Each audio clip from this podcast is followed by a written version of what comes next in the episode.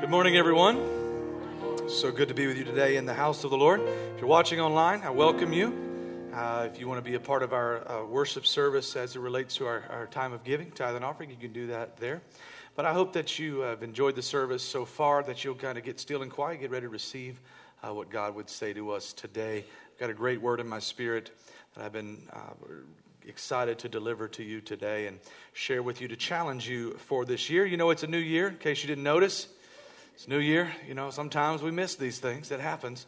Um, uh, you know, uh, I, I, said I, I, gave this illustration this morning in the first service, and, and apparently nobody got it. Uh, I play a lot of uh, games growing up, and in my life, I really enjoy uh, games. But sometimes, every now and then, I lose. I get way, way, way far behind. You ever get to the place where you're so far behind, you know you'll never catch up? Some, again, nobody does. Does y'all? Y'all are just either that good or you refuse to play uh, Monopoly with your husband like my wife does. Um, we decided very early on in our relationship that Monopoly would not bode well for our relationship, so we don't play. But sometimes you're playing along, whatever it is that you're doing, you get so far behind, you just say, okay, I need a chance to start over. Let's just clear the board, clear the score, and let's get a fresh start. And that's what a new year is. You know, you start off the year with New Year's resolutions. I'm going to uh, lose this weight, and it starts well, but then it goes bad. Uh, you know, you say, I'm going to get out of debt. Well, that was working well until the car broke down, or, you know, whatever may have happened. Uh, the, the, the, kid got sick, or, you know, things happened, and you got to start over sometimes. Okay, I'm going to start fresh again. But sometimes we get so far behind, we get, we get to feeling like we'll never catch up, so why even try? You ever felt that way before? Well, it's a good time to just clear the air and start fresh again uh, start over, uh, start over again. Just a little um, uh, challenge you today uh, as you begin your new year. Because what I want to do today is I want to challenge. I want to give you a challenge as you set the framework of your mindset for 2013. I could give you five changes you ought to make this year to be uh, to have a better year, but I, I want to talk to you about your mindset uh, to make some adjustments that some of us, uh, or many of us, might ought to make from the Word of God that I believe will dramatically impact uh, the course of your year and your future and you'll look up at the end of 2013 and you will be uh, have gone a long way towards fulfilling the, the promises and the purposes that god has for your life how many of you would like to look up on january the, the 6th of 2014 and say wow look how far i've come look what god has done in me how many of you like to say that? Okay. I, I want to challenge you. Grab uh, two scriptures I want to read to you James chapter 1 and 1 Peter chapter 4. James chapter 1, 1 Peter chapter 4.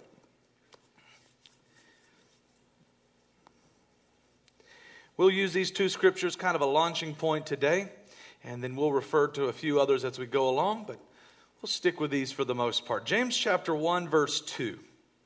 If you're there, say amen. amen. My brethren, count it all joy when you fall into various trials knowing that the testing of your faith produces patience.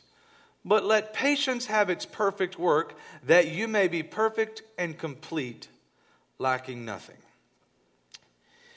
Father, I thank you for the, your presence that is here with us today, for the opportunity that we have to come and to worship you and to experience you, to learn about you.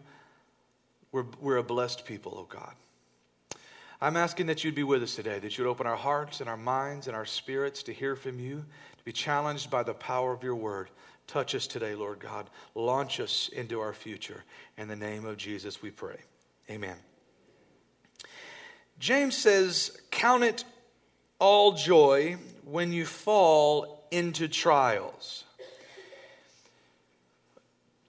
Think about when I read this scripture when I think about falling into trials for whatever reason, it puts in my mindset uh, the idea or the concept I'm falling into a trial or falling into a hole that I may have contributed to. It may be partially my fault that I'm there. And every time I read in the New King James Version this scripture, I think about, you know, the areas of my life where I just, um, it's my fault that I'm there. And I just need to own up to it. Uh, but there are other areas of your life that are, that are not that way. Uh, there are other areas of your life that you just encounter things. I, I want to read to you from the New American Standard Bible. Watch what he says. Same version, a little bit more, I mean, same Bible, same verse, a little bit more accurate version. Consider it all joy, my brethren, when you encounter various trials. To me, this takes in all the parts uh, of the trials that we face because there sometimes there are things we go through in life that we had a direct effect on that we caused, and other times there are things that happen to us that we don't cause. We just we didn't have anything to do with it. We just encountered them. We were just minding our own business and we encountered them. Some things we are at least partially at fault in. I, went on a, uh, I got invited on a deer hunt this week in South Texas, and uh, they called me on Wednesday. We left on Thursday, came back. Uh, I, I uh, came back to Houston late last night and drove in this morning to be at service today. And uh, but we had this this character that went with us, and this guy was he was crazy and awesome all at the same time. If you're a Duck Dynasty fan, this guy was Si Robertson without the beard. I'm telling you, everything was like, you know, hey, Jack, and, and uh, going back to Nam and the whole deal. I mean, this guy had a story for everything. It was never ending. He cracked me up. One of the funniest things he said all weekend, true story. He said, he said, you know, Randon, we're, we're sitting in a deer blind together, and he ain't stopped talking the whole time we're there. And he said, he said, uh, you know, I've been shot twice in my life, gunshot. I'm like, what? You've been shot twice? Yeah, I've, I've been shot twice in my life, and only one of them I think I probably deserved. what? that night we're sitting there and we're talking, and he says, Yeah, he said, My brother's an FBI agent, and he arrested me here a while back, but he said, I got to tell you the truth. It wasn't my Harley that I was driving. like, what, what are you talking about? But this guy, he, he recognized he's gotten a lot of trouble in his life. He, must have told me 30 times uh, this weekend. You know, I guess it's because I'm a preacher. He decided he had to qualify a few things, but he said, you know, I, I wasn't always the fine, upstanding citizen that I am today. I'm like, dude, that story was from last week, man. Come on. but man, we had a time. Uh, but he does realize in his life there are some things that he went through that he caused. And there are other things. One time he got shot and he deserved it. The other time he got shot and he didn't deserve it. Now, for me, I don't ever deserve to get shot. There's no good reason to shoot me. Um, but in his mind, he, he probably deserved to get shot. And so, but, but there are some times in life we go through trials, and if we were really honest with ourselves, how many of you know we'd say, well, you know what? I probably caused a little bit of that. Maybe not all of it, but I caused some of it. But then there are trials that we didn't cause. You're driving down the road, you have a green light, you go through the intersection, and someone T bones you right in the middle of the intersection. You didn't do anything wrong, you were just driving, and they hit you out of nowhere. Things happen. How many you know when you're walking through your life, things happen? Here's the problem, though James says, Consider it all joy. He didn't write it like this. My brethren, my friends, my brothers, all of you guys, it is all fun and joy, happy, happy, happy when you're going through trials. yes. yes, that was another Duck Dynasty reference. Uh, uh, that was two references in one sermon. Look at there. Uh, he said, Listen, it's not all fun. He didn't guarantee that life was going to be fun, but here's what he said Consider it joy. It may not be easy. It may not be joyous. There may be a few tears. There, there may be a little frustration in life. There may be some trials before you. But I want you to treat it or consider it or make up your mind that you're going to be joyful in the trial. The ones that you caused and the ones that you had nothing to do with. You are minding your own business. Because these are the ones that, that make us bitter and frustrated and angry. These, these are the ones that, that eat at us and wear at us. When, when we caused it, if we're honest with ourselves, we, get, we may get frustrated with ourselves, but we, we usually get over it uh, with ourselves very quickly.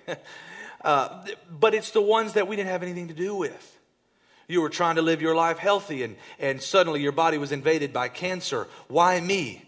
I, I go to the gym every day. I eat right. I, I, I, don't do all the things that they say cause cancer. Why did it happen to me? And yet it did. And, and these are the types of trials that can wear on you and frustrate you and bother you. And it's these, it's all of them that he says, listen, when you encounter various trials, trials of all kinds, consider it all joy. All of it? He said all. Consider it all joy. Consider it all joy. Count it as joy. So this is this is a challenge to us. But but he's telling us you're going to face trials. He didn't say if you uh, face them, but he's saying when you face trials, consider it all joy. Now, I find this fascinating because he uses here, uh, as, we read on the New American Standard, said, knowing that the testing of your faith produces endurance. Now, remember we read in the New King James, uh, the New King James translated the word as patience. Uh, but the, the more accurate term is the word endurance. Uh, the testing of your faith produces endurance. Next verse and let endurance have its perfect result so that you may, be perfect and complete, lacking nothing. So, what does this word endurance mean? The testing of your faith produces endurance. It means steadfastness, steadfastness, and constancy. Literally translated like this the characteristic of a man who is not swerved from his deliberate purpose and his loyalty to faith and piety, even by, the, uh, by even the greatest trials and sufferings. So, so here's what James is saying He's saying it's going to produce endurance in you that is going to tell you no matter what you face, nothing will distract you from accomplishing the purposes of God in your life.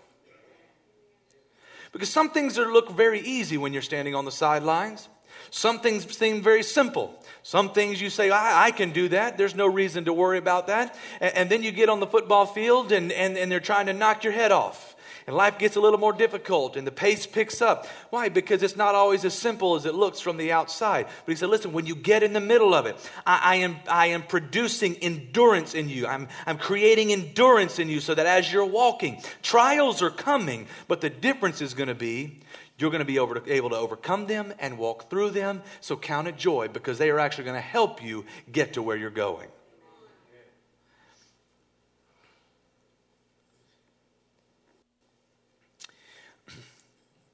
Endurance is produced, it is a work. The word produce there means to fashion, to render one fit for something. So God is rendering you fit for his work and his purposes in you. Say, God, why haven't you completed all that you said you were going to do for me? Well, you're not ready yet. No, no, God, I'm ready. He's looking and saying, No, no, no, you're not quite ready. You're not quite fit. I am rendering you fit. I am getting things ready to release in you all that I've promised for you. And trials are part of the process. So James says, Consider it joy. Yes, it's frustrating, but consider it joy because if you could see from God's perspective, in front of you, He has got good things, a purpose and a plan for your life, a, a, plan to prosper you and not to harm you, to give you a hope in the future. But to get there, you've got to go through a few of these trials. So just remember if you're going through a trial and you're trusting in the Lord, there's a purpose in it somewhere, and He's, he's allowing you to walk through it because He wants you to get to a better place. So consider it pure joy because if He didn't care about you, He wouldn't have a future for you. But He does. So consider it pure joy. Now watch this. 1 Peter chapter 4, I want to read from the New Living Translation. Dear friends, don't be surprised at the fiery trials you are going through as if something strange were happening to you. Instead, be very glad. I back that verse up to verse, verse 12. Because, because here's what happens. We get we come into the church, we get saved, we get to know Jesus, and we have this idea that once you get to know the Lord and if you can just live right and just live an up, upright lifestyle before Him, that nothing bad is ever going to happen in your life. You're not going to have to, it's just going to be like you're walking on clouds, just floating around forever. And, no, and there's just no going to be no trials and no temptations and, and no, no adversity. Everything is just going to be good. The Lord is going to make it all good for you. And Peter is writing to people who thought that, but yet are facing trials and they're shocked. Something is happening to me. A bad thing is, I, I lost my job, but I live for Jesus. Right? He's saying, don't be surprised at the fiery trials you are going through as if something strange were happening to you. Jesus never promised that he would take all the troubles of life away. And you, no, that'll happen when you get to heaven. There's no sorrow, there's no troubles, there's no pain. All is well up there. But listen, I'm not in heaven yet. And I would love to live in heaven on earth, but there's still a few things in my life that I have to walk through. Things I'm going through even now that I've, I've got to walk through. So I can't look around and surprised, shocked. I can't believe it. This, and you turn and you, you come to your elders or your pastors and you say, I, I, Can you believe this? This is an unusual phenomenon in humankind. Nothing like this has ever happened before. And we're like, Dude, what are you talking about? I heard the same story last week. because things happen to all of us. And so Peter says, Don't be surprised, acting like everything is going to, uh, you're never going to have any problems in the world. You're going to face things. But you have an advantage because you have God on your side. So you'll walk through it if you trust in Him. So he says in, in verse 13, uh, instead be very glad. This is a, a, transition of the way we view adversity in our life. Uh, be very glad. It sets the framework and the mindset. James said, consider it all joy. The New International Version says, consider it pure joy. Uh, and, and, and Peter said, to uh, be very glad. Well, I don't understand sometimes why we're so shocked when we face a- adversity. And then we start looking for something to blame it on. A few years ago, um, I discovered that I was lactose intolerant. And I don't know if you've ever dealt with that before, but it feels like somebody sticking a knife in your belly and just ripping it all around. There's not anything you can do about it. Tylenol doesn't help it. Aleve doesn't help in it. Nothing I had in my drawer was helping. It, it happened quite often. And, uh, but I didn't know that I was lactose intolerant at the, at, at the time. I, will tell you when I can trace it back to, because when it started. Uh, but when I was going through one of these, I thought it was an attack of the devil, man. I'm not, not going to lie to you. I'm, and, and for hours, and if you've ever been there, you understand what I'm talking about. I'm, I'm, I'm, rolling in, and it, it, always seems to happen at night. So you're rolling around the bed, and you're, you're sweating, and you're hurting. And my wife is like, "Are you dying?" And I'm like, "Yes, I'm dying." And then, and then I'm sitting there, and this is God's honest truth. Every time I'm like, "Lord, how, how, what did I do?" Whatever sin I forgot about when I was eight years old and I lied to my mama, forgive me, Jesus. I'll never do it again. You know, and I'm like, I'm like, I must have done something about it. Then I, then I, then I uh, think, you know, this is like, this has never happened before. And I'm trying to find something to blame it on. Then I realized, okay, it just, it just happened, and I had to, had to go through it. But then I found out. Uh, Eh, because that's what we do, you know, when we're going through trials, we say, okay, what did I do to cause this? You know, I don't know, maybe you don't do it. Maybe it's just me, Lord, eh, whatever sin, whatever hidden sin in there, Lord, eh, get it out of me. Get it out of me quick. Get it out. I got, Lord, help me. That was probably a bad time to say, get it out of me quick, but sorry about that. Um, but I'm going to tell you when, uh, when that started, and so I have a little bit of the blame in the matter. I, am totally convinced of this. You may think I'm crazy, but I'm totally convinced. Uh, I never had a problem with this until I, I was uh, on, a, on trip with a friend of mine who's an elder, and, and he was eating cereal with water in it. And, and we're all eating like milkshakes and stuff like this, and he's eating cereal with water in it. And I said, Man, what are you doing? And he said, Man, I can't touch milk. Well, I started kidding with him about it because I, I, have a little problem with that.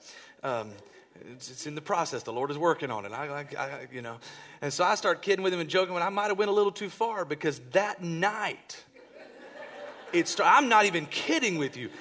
That was like probably eight, nine, ten years ago, and to this day, I have to be very careful and take all kind of pills. But it started that night, so I have to. I, when I tell you the Lord's working on it, I have to back every now and then. I say, you know what, Randon, you don't want what He's got, so let's just let's just back away from that. I want to I want to help you today uh, because as we as we go through life, um, we will face trials. We will face adversity. Um, we we have to walk through it. But we need some tools to go through it. If God is wanting to do something in me, first off, I got to be able to get through it. And secondly, I got to figure out what he's trying to do. So I'm going to give you seven tools, seven steps to help you face adversity, to set your mindset. Because adversities in your life can either be things that break you down and cause you to stop, go backwards, be defeated, or they can be opportunities that God wants to use to release you into your purpose and into your future. I personally would like adver- adversities in my life. If I'm going to have to go through them anyway, I'd sure like them to launch me into what God has for me. The first one is simply this recognize. Recognize. Recognize that adversity produces benefits that can't be achieved any other way. Sometimes there are lessons in life that we cannot learn unless we go through a little adversity. Sometimes, I don't know about you, but uh, there were a few things, a, a job or two, that I had to be fired from to get the point that I was making some mistakes. Anybody ever been there? There are a few things in my life that I've had to walk through. I had to go through them because I wouldn't learn it from a book and I wouldn't listen to anybody else that told me. I had to learn it the hard way. So we got to recognize that there are some uh, that adversity produces benefits that can't be achieved any other way. Sometimes we have to go through it. Gold is only purified in the fire. So unless you walk through the fire, gold is, is not worth a lot to us. So the first step to overcoming adversity is to recognize that it is a necessary part of life. Don't get caught up in the lie that you're only one in the world under attack and that your adversity is some rare event in human history. It's unique to you and nobody's ever been through it. Somebody's probably been through it before or something more just as serious. Uh, if, you, if you start down that path, it'll lead you to a victim's mentality. Uh, and, and, and just the science behind that, if you go back and do some research, and uh, it, it, leads you to a very dark place. You don't want to go there. Uh, so everything starts with recognition. Be honest with yourself, be honest about your life. Is, is it really as bad as I think it is? Sometimes we get so caught up in our stuff that we don't even stop to look around and say, well, you know what? Maybe I, maybe I am blessed. Maybe I do. This is okay. Maybe I can walk through this. Look at what he's going through. I, I wouldn't want to trade for him, what he's going through for anything. And then recognize that trials happen, but God is at work. When, you, when we're screaming, Where are you, God? He's saying, I'm right here. I'm trying to work on you. Number two, treasure hunt. Treasure hunt.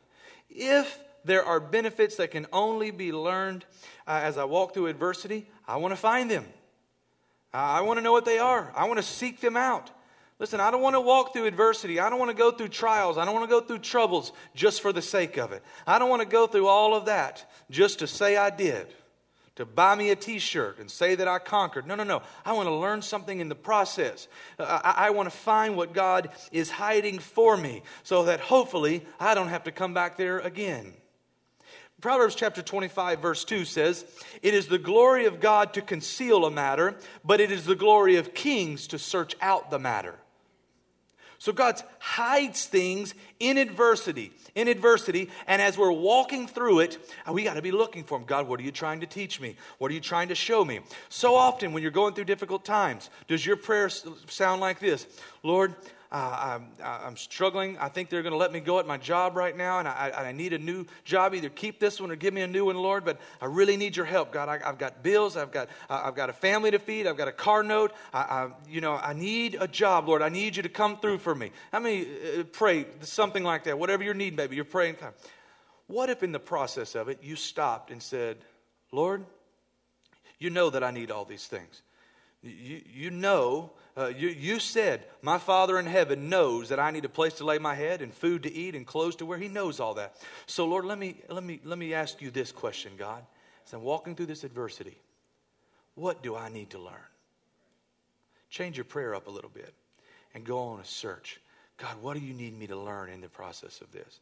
Now, I'm not saying you know you ever do this, but I'm telling you, time after time after time, I pray for person after person after person who's going through difficult times, and we don't always have to uh, stop to ask the question God, what do you need me to learn in this situation?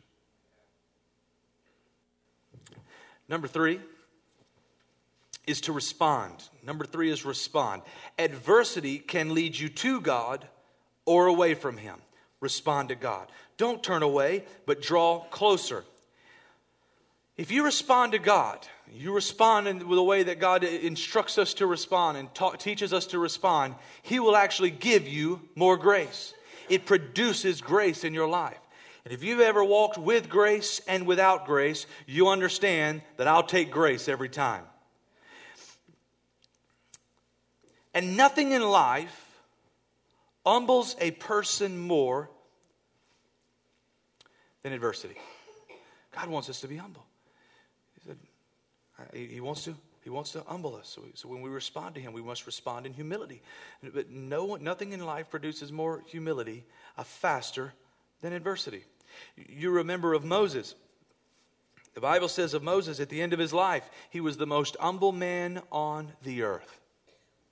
Well, that's, that's fascinating because if you back up to the first few chapters of Exodus, you read how he, he is living in the palace, he's living as a prince, and he goes out and he ends up killing a, an Egyptian. And the Hebrews that were there, that he was, thought he was helping, they look at him and say, Who made you judge and ruler over us? Now, that doesn't sound like a very humble man who, who is acting like he's ruling everybody. He wasn't in charge of anybody. He wasn't the real Pharaoh. He wasn't a real prince, but he's acting like it and he's walking around and treating people like it. And they say, that doesn't sound like an humble person to me. But after, when he fled and he spent 40 years in the desert, he went from living in the palace to, to, to, living in huts and tents, and he went from eating the best of everything to having to, to hunt and scrounge and grow his food. He went from wearing the finest clothes to wearing whatever he could make and find. He, he went from the top all the way to the bottom. And in that process, in that adversity, somewhere along the way, it humbled him. He comes back. They go through the plagues. The people leave Egypt. And he walks through all of these trials. The people are hungry. God, what are we going to do? He's got a major adversity. And listen, you got a couple of million people that are hungry. They haven't eaten. They're in the desert. They can't go to McDonald's. They can't go to Walmart. They can't go to Sam's Club. They, they can't do that. So, what are you going to do, Moses? He calls on God. He learns through the adversity. Manna comes up from the ground and they're fed. Well, that's not enough. We don't want just miraculous bread. That's not enough. We need some meat. Okay, God, they need some meat. Quail fall from the sky every morning. So now they've got manna and they've got quail. Well, we're thirsty now and we're out of water. There's no, we're in the desert. There's no water. He strikes a rock and out of the rock flows a river enough to, to water millions of people. Not just like a little, a little water fountain at the park. No, no, no. A river comes flowing out of the rock. He is walking through adversity, and every time God comes through for him, he is being humbled even more. Because in the process, he's recognizing, I am not doing this on my own. I, I can't do it on my own. He's, he's, he's humbled humbled as he goes through. Every day, for, for the first portion of their time in the desert, every day he would get up and he would stand and, and he, he, would, he would sit up the front and people would line up in front of him as far as you could see. And from sun up to sundown, he would deal with all their problems adversity after adversity after adversity. he dealt with so much that at the end of his life, all that adversity had created so much humility in him that the Bible says he was the most humble man on the earth humility is created in us. One of the fastest ways is by walking through adversity. But here is the good thing. Here's why this matters.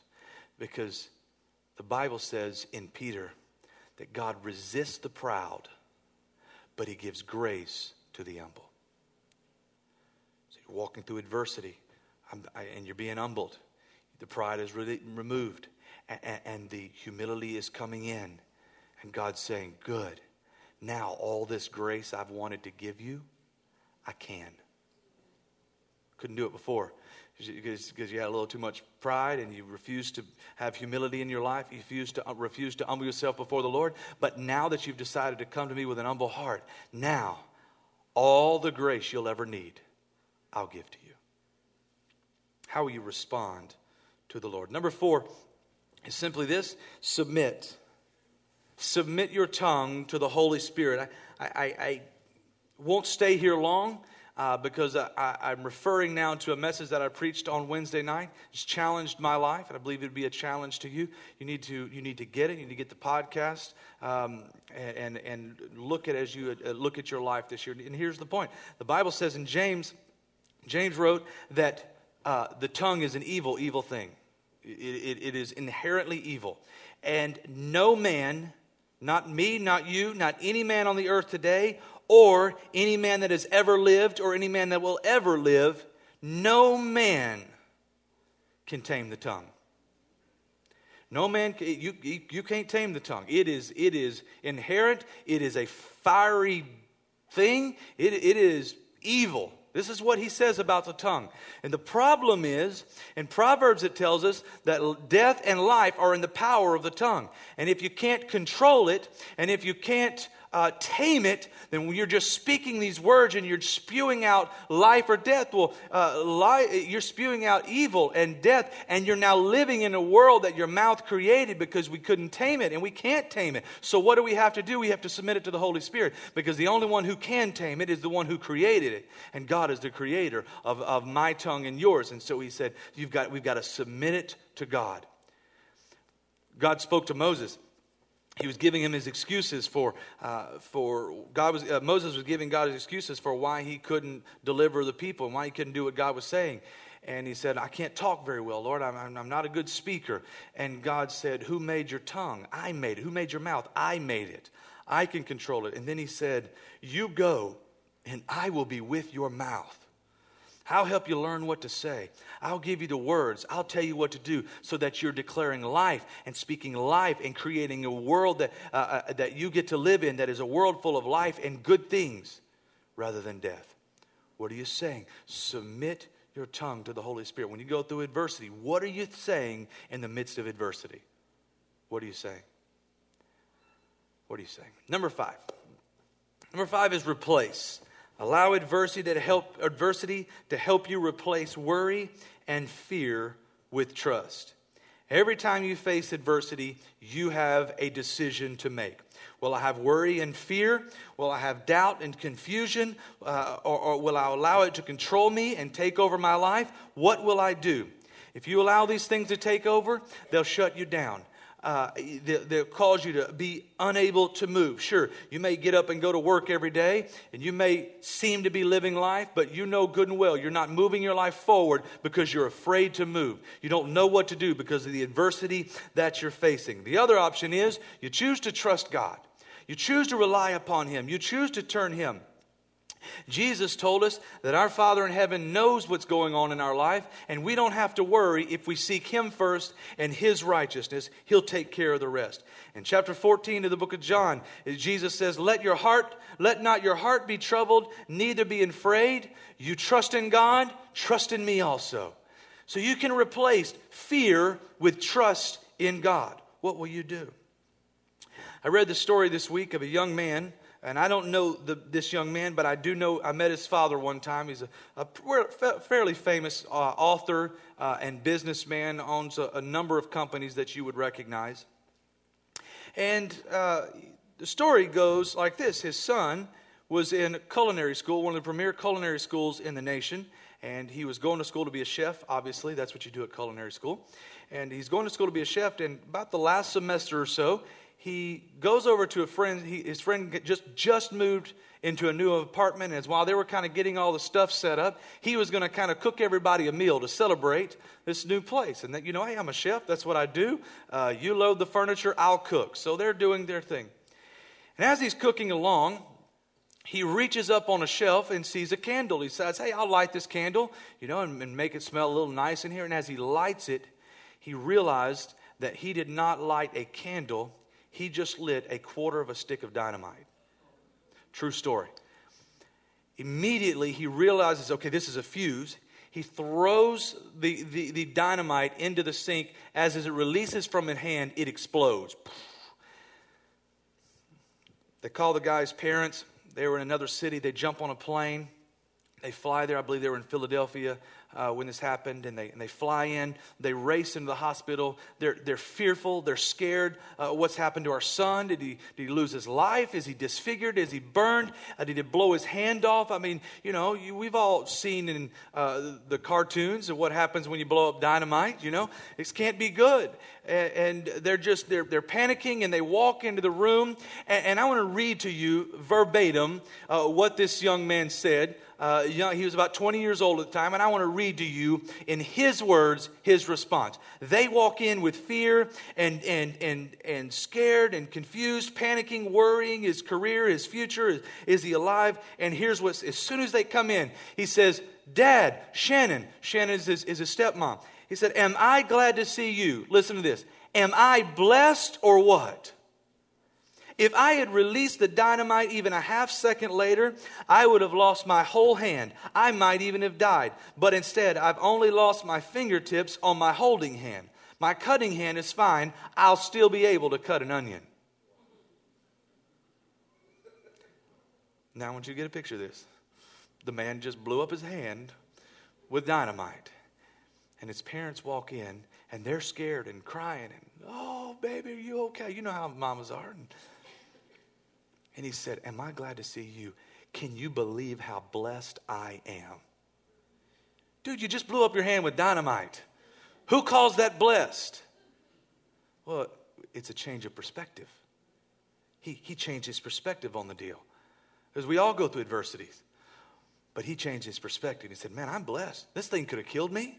It could have blown my hand completely off. I got a few broken bones. I have some burns. I got casts on both hands. I lost the end of my fingertips. But hey, the good news is it's on my holding hand. I can still hold a knife and cut, and I can still do what I love to do.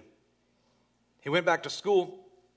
Uh, after he recovered, he went back to school, finished his last semester, and he, he became his, his courage, his commitment, his endurance became the talk of the school. And he ended up getting nominated for one of the top uh, culinary wor- awards in the entire world. A school uh, or a company or whatever in Switzerland gave him one of only 100 awards that they give out. They gave him one of them because of his commitment and, and, uh, and his whole story. They just fell in love with it and they gave it to him. Now he's a big time culinary chef and won all these awards and done all these great things. But he could have lost it all in one day. But he looked around and said, You know what? I am blessed. Take charge of your own emotions and your own response. Replace your fear with trust. Turn to God. Change your perspective to what God is seeing and see what He has for you. Trust in God. Number six, are you okay this morning? You're a little, little quiet today, but that's okay. Uh, number six is simply this WWJD. Now, I want you to be honest. We are in the house of the Lord today. How many of you at some point in your life had a bracelet, a bumper sticker, or a t shirt that said WWJD on it? Let me see some hands. Let me see some hands. Yeah, okay. All right, all right. WWJD, what does that mean? It simply stands for What Would Jesus Do? And so the big craze a few years ago was what would Jesus do? Whatever he would do, you do that. It's, it's, it's, it's a great policy. Whatever Jesus does, do that. Because Jesus was incredible at dealing with adversity in his life, everything he walked through. He always knew how to walk through it with wisdom and with understanding. And he did exactly the right thing all the time. So, this is a wonderful policy to say, whatever Jesus would do, do that. But when you really begin to study what Jesus did, it's a little harder. Think about this. These Roman soldiers grab Jesus.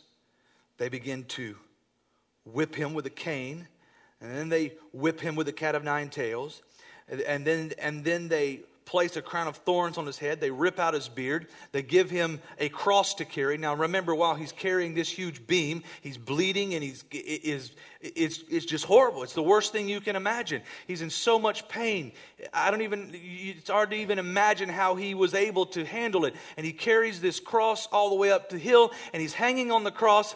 And, and he, he had every right to be upset with them and to be angry with them and to hate them and to curse them. And listen, he is God. And if God curses you, that's not good. But he doesn't look down and curse them as he's hanging on the cross and they're mocking him and they're still spitting him and they're, and they're still, uh, he's in so much pain. Every time he takes a breath, he's got to lift himself up on the nails that he, they've driven in his hands and his feet and pull himself up so he can actually breathe. And he looks at them and he says, Father, forgive them. Now you got to think about this. Put this in perspective of the timeline of Jesus. Jesus didn't wait until he had already died and been resurrected from the grave, and the pain was gone, and the blood was gone, and now there were just some scars in his hands. He didn't wait till he was in heaven at the right hand of the Father to say, Okay, God, now that I'm not hurting anymore, Father, will you forgive them? It's not what Jesus did. Right in the middle of all of it, and the worst pain imaginable, Jesus looked at the people who were doing it to him and he said, Father, forgive them. Now, that's a challenge to me and you because it's one thing to forgive somebody 10 years later. Well, it's been 10 years now. I guess I might as well forgive them. but can you forgive someone right in the middle of them hurting you? Because that's what Jesus did. So it's fun to say WWJD, but can we really live life the way Jesus did? I want to challenge you this year to look at your life and to forgive everybody that you can think of that might need to be forgiven. Maybe they don't need to be, maybe they don't deserve it. Forgive them anyway. I want to challenge you in your marriage, those of you that are married in here today, to, to forgive and just start completely over. What would it be like to go on a date with your spouse and not fight about something that happened six months ago? What would it be like to get a fresh start and to remember why you fell in love in the first place? What would it be like to not uh, fight with your son every day and, and, and, and for being unruly and wild and rebellious and everything else that he might be? What would it be like to just forgive him and start fresh again? Pastor Brandon, I can't do that. Jesus did, and he overcame every kind of adversity you can imagine. If it worked for Jesus, it'll work for you. Could you forgive? Well, Pastor Randy, you don't understand. They're still doing it to me. Jesus did it. Well, when they get done, Pastor Randy, I'll forgive. Jesus did it right in the middle. Father, forgive them. Number seven, we're coming to a close now. It's just simply this be. Be bold. Be courageous. Be strong. You, you get to decide how you're going to be this year. I want to challenge you to be bold, be courageous, be strong. When you're facing things in your life that are sure to come, be bold, be courageous, and be strong. Because uh, it is producing endurance in your life. That thing that says, I'm going to keep going on. I'm going to keep pressing. I'm going to keep driving towards what God has for me. It's out there, it's a purpose, and I'm not going to turn away from Him. I'm not going to let the devil distract me. I'm not going to get off. I'm not going to get angry with God, but I'm going to keep driving towards. I'm going to be bold. I'm going to be courageous. I'm going to be strong because I know that God is with me. His word says, uh, I can do all things through Christ who strengthens me.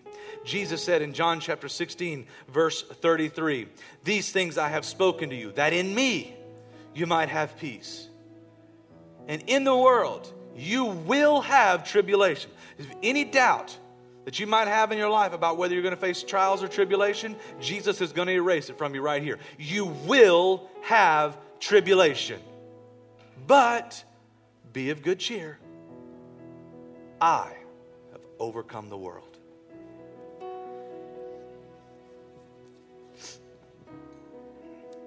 Don't ask God to be on your side this year. What are you talking about, Pastor? Don't ask God to be on your side. I want you to change the question. I want you to change the request. God, I don't want you to be on my side. I want to be on your side. I, I, listen, if, if we could quit get, trying to get God to come over to our side, we might get a lot more done in our prayer time. Because the real thing about prayer and the real thing about getting God to move is to get on board with what He's doing. God, what side are you on? Oh, you're over here? Okay, I'm going to come over here. Not standing on this side of the fence and, and trying to get God to move. God, I want to come to where you are.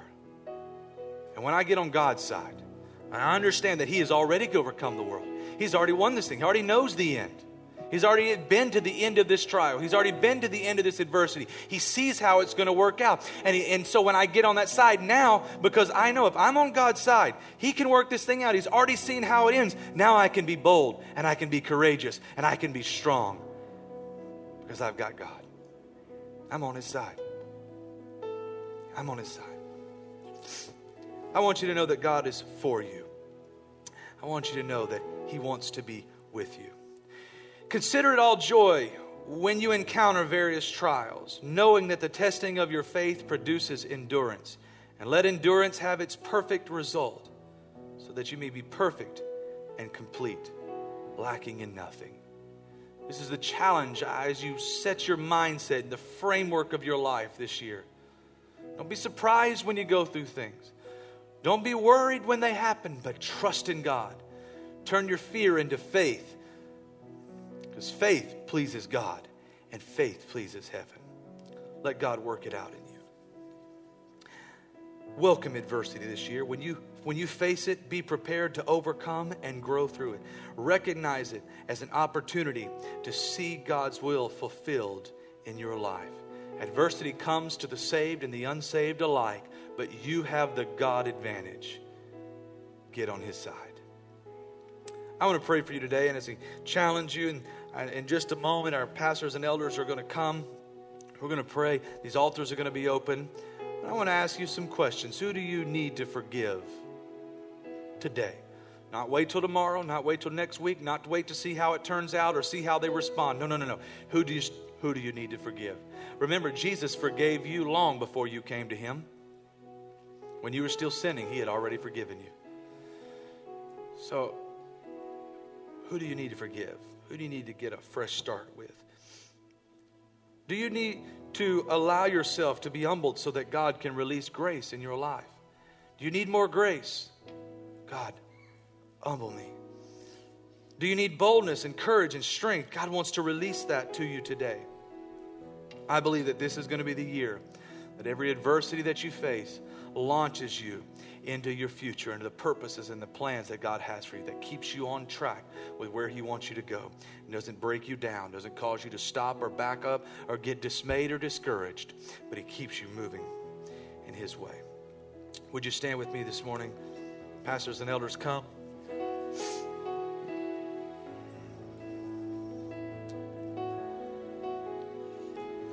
These altars are going to be open in just a moment.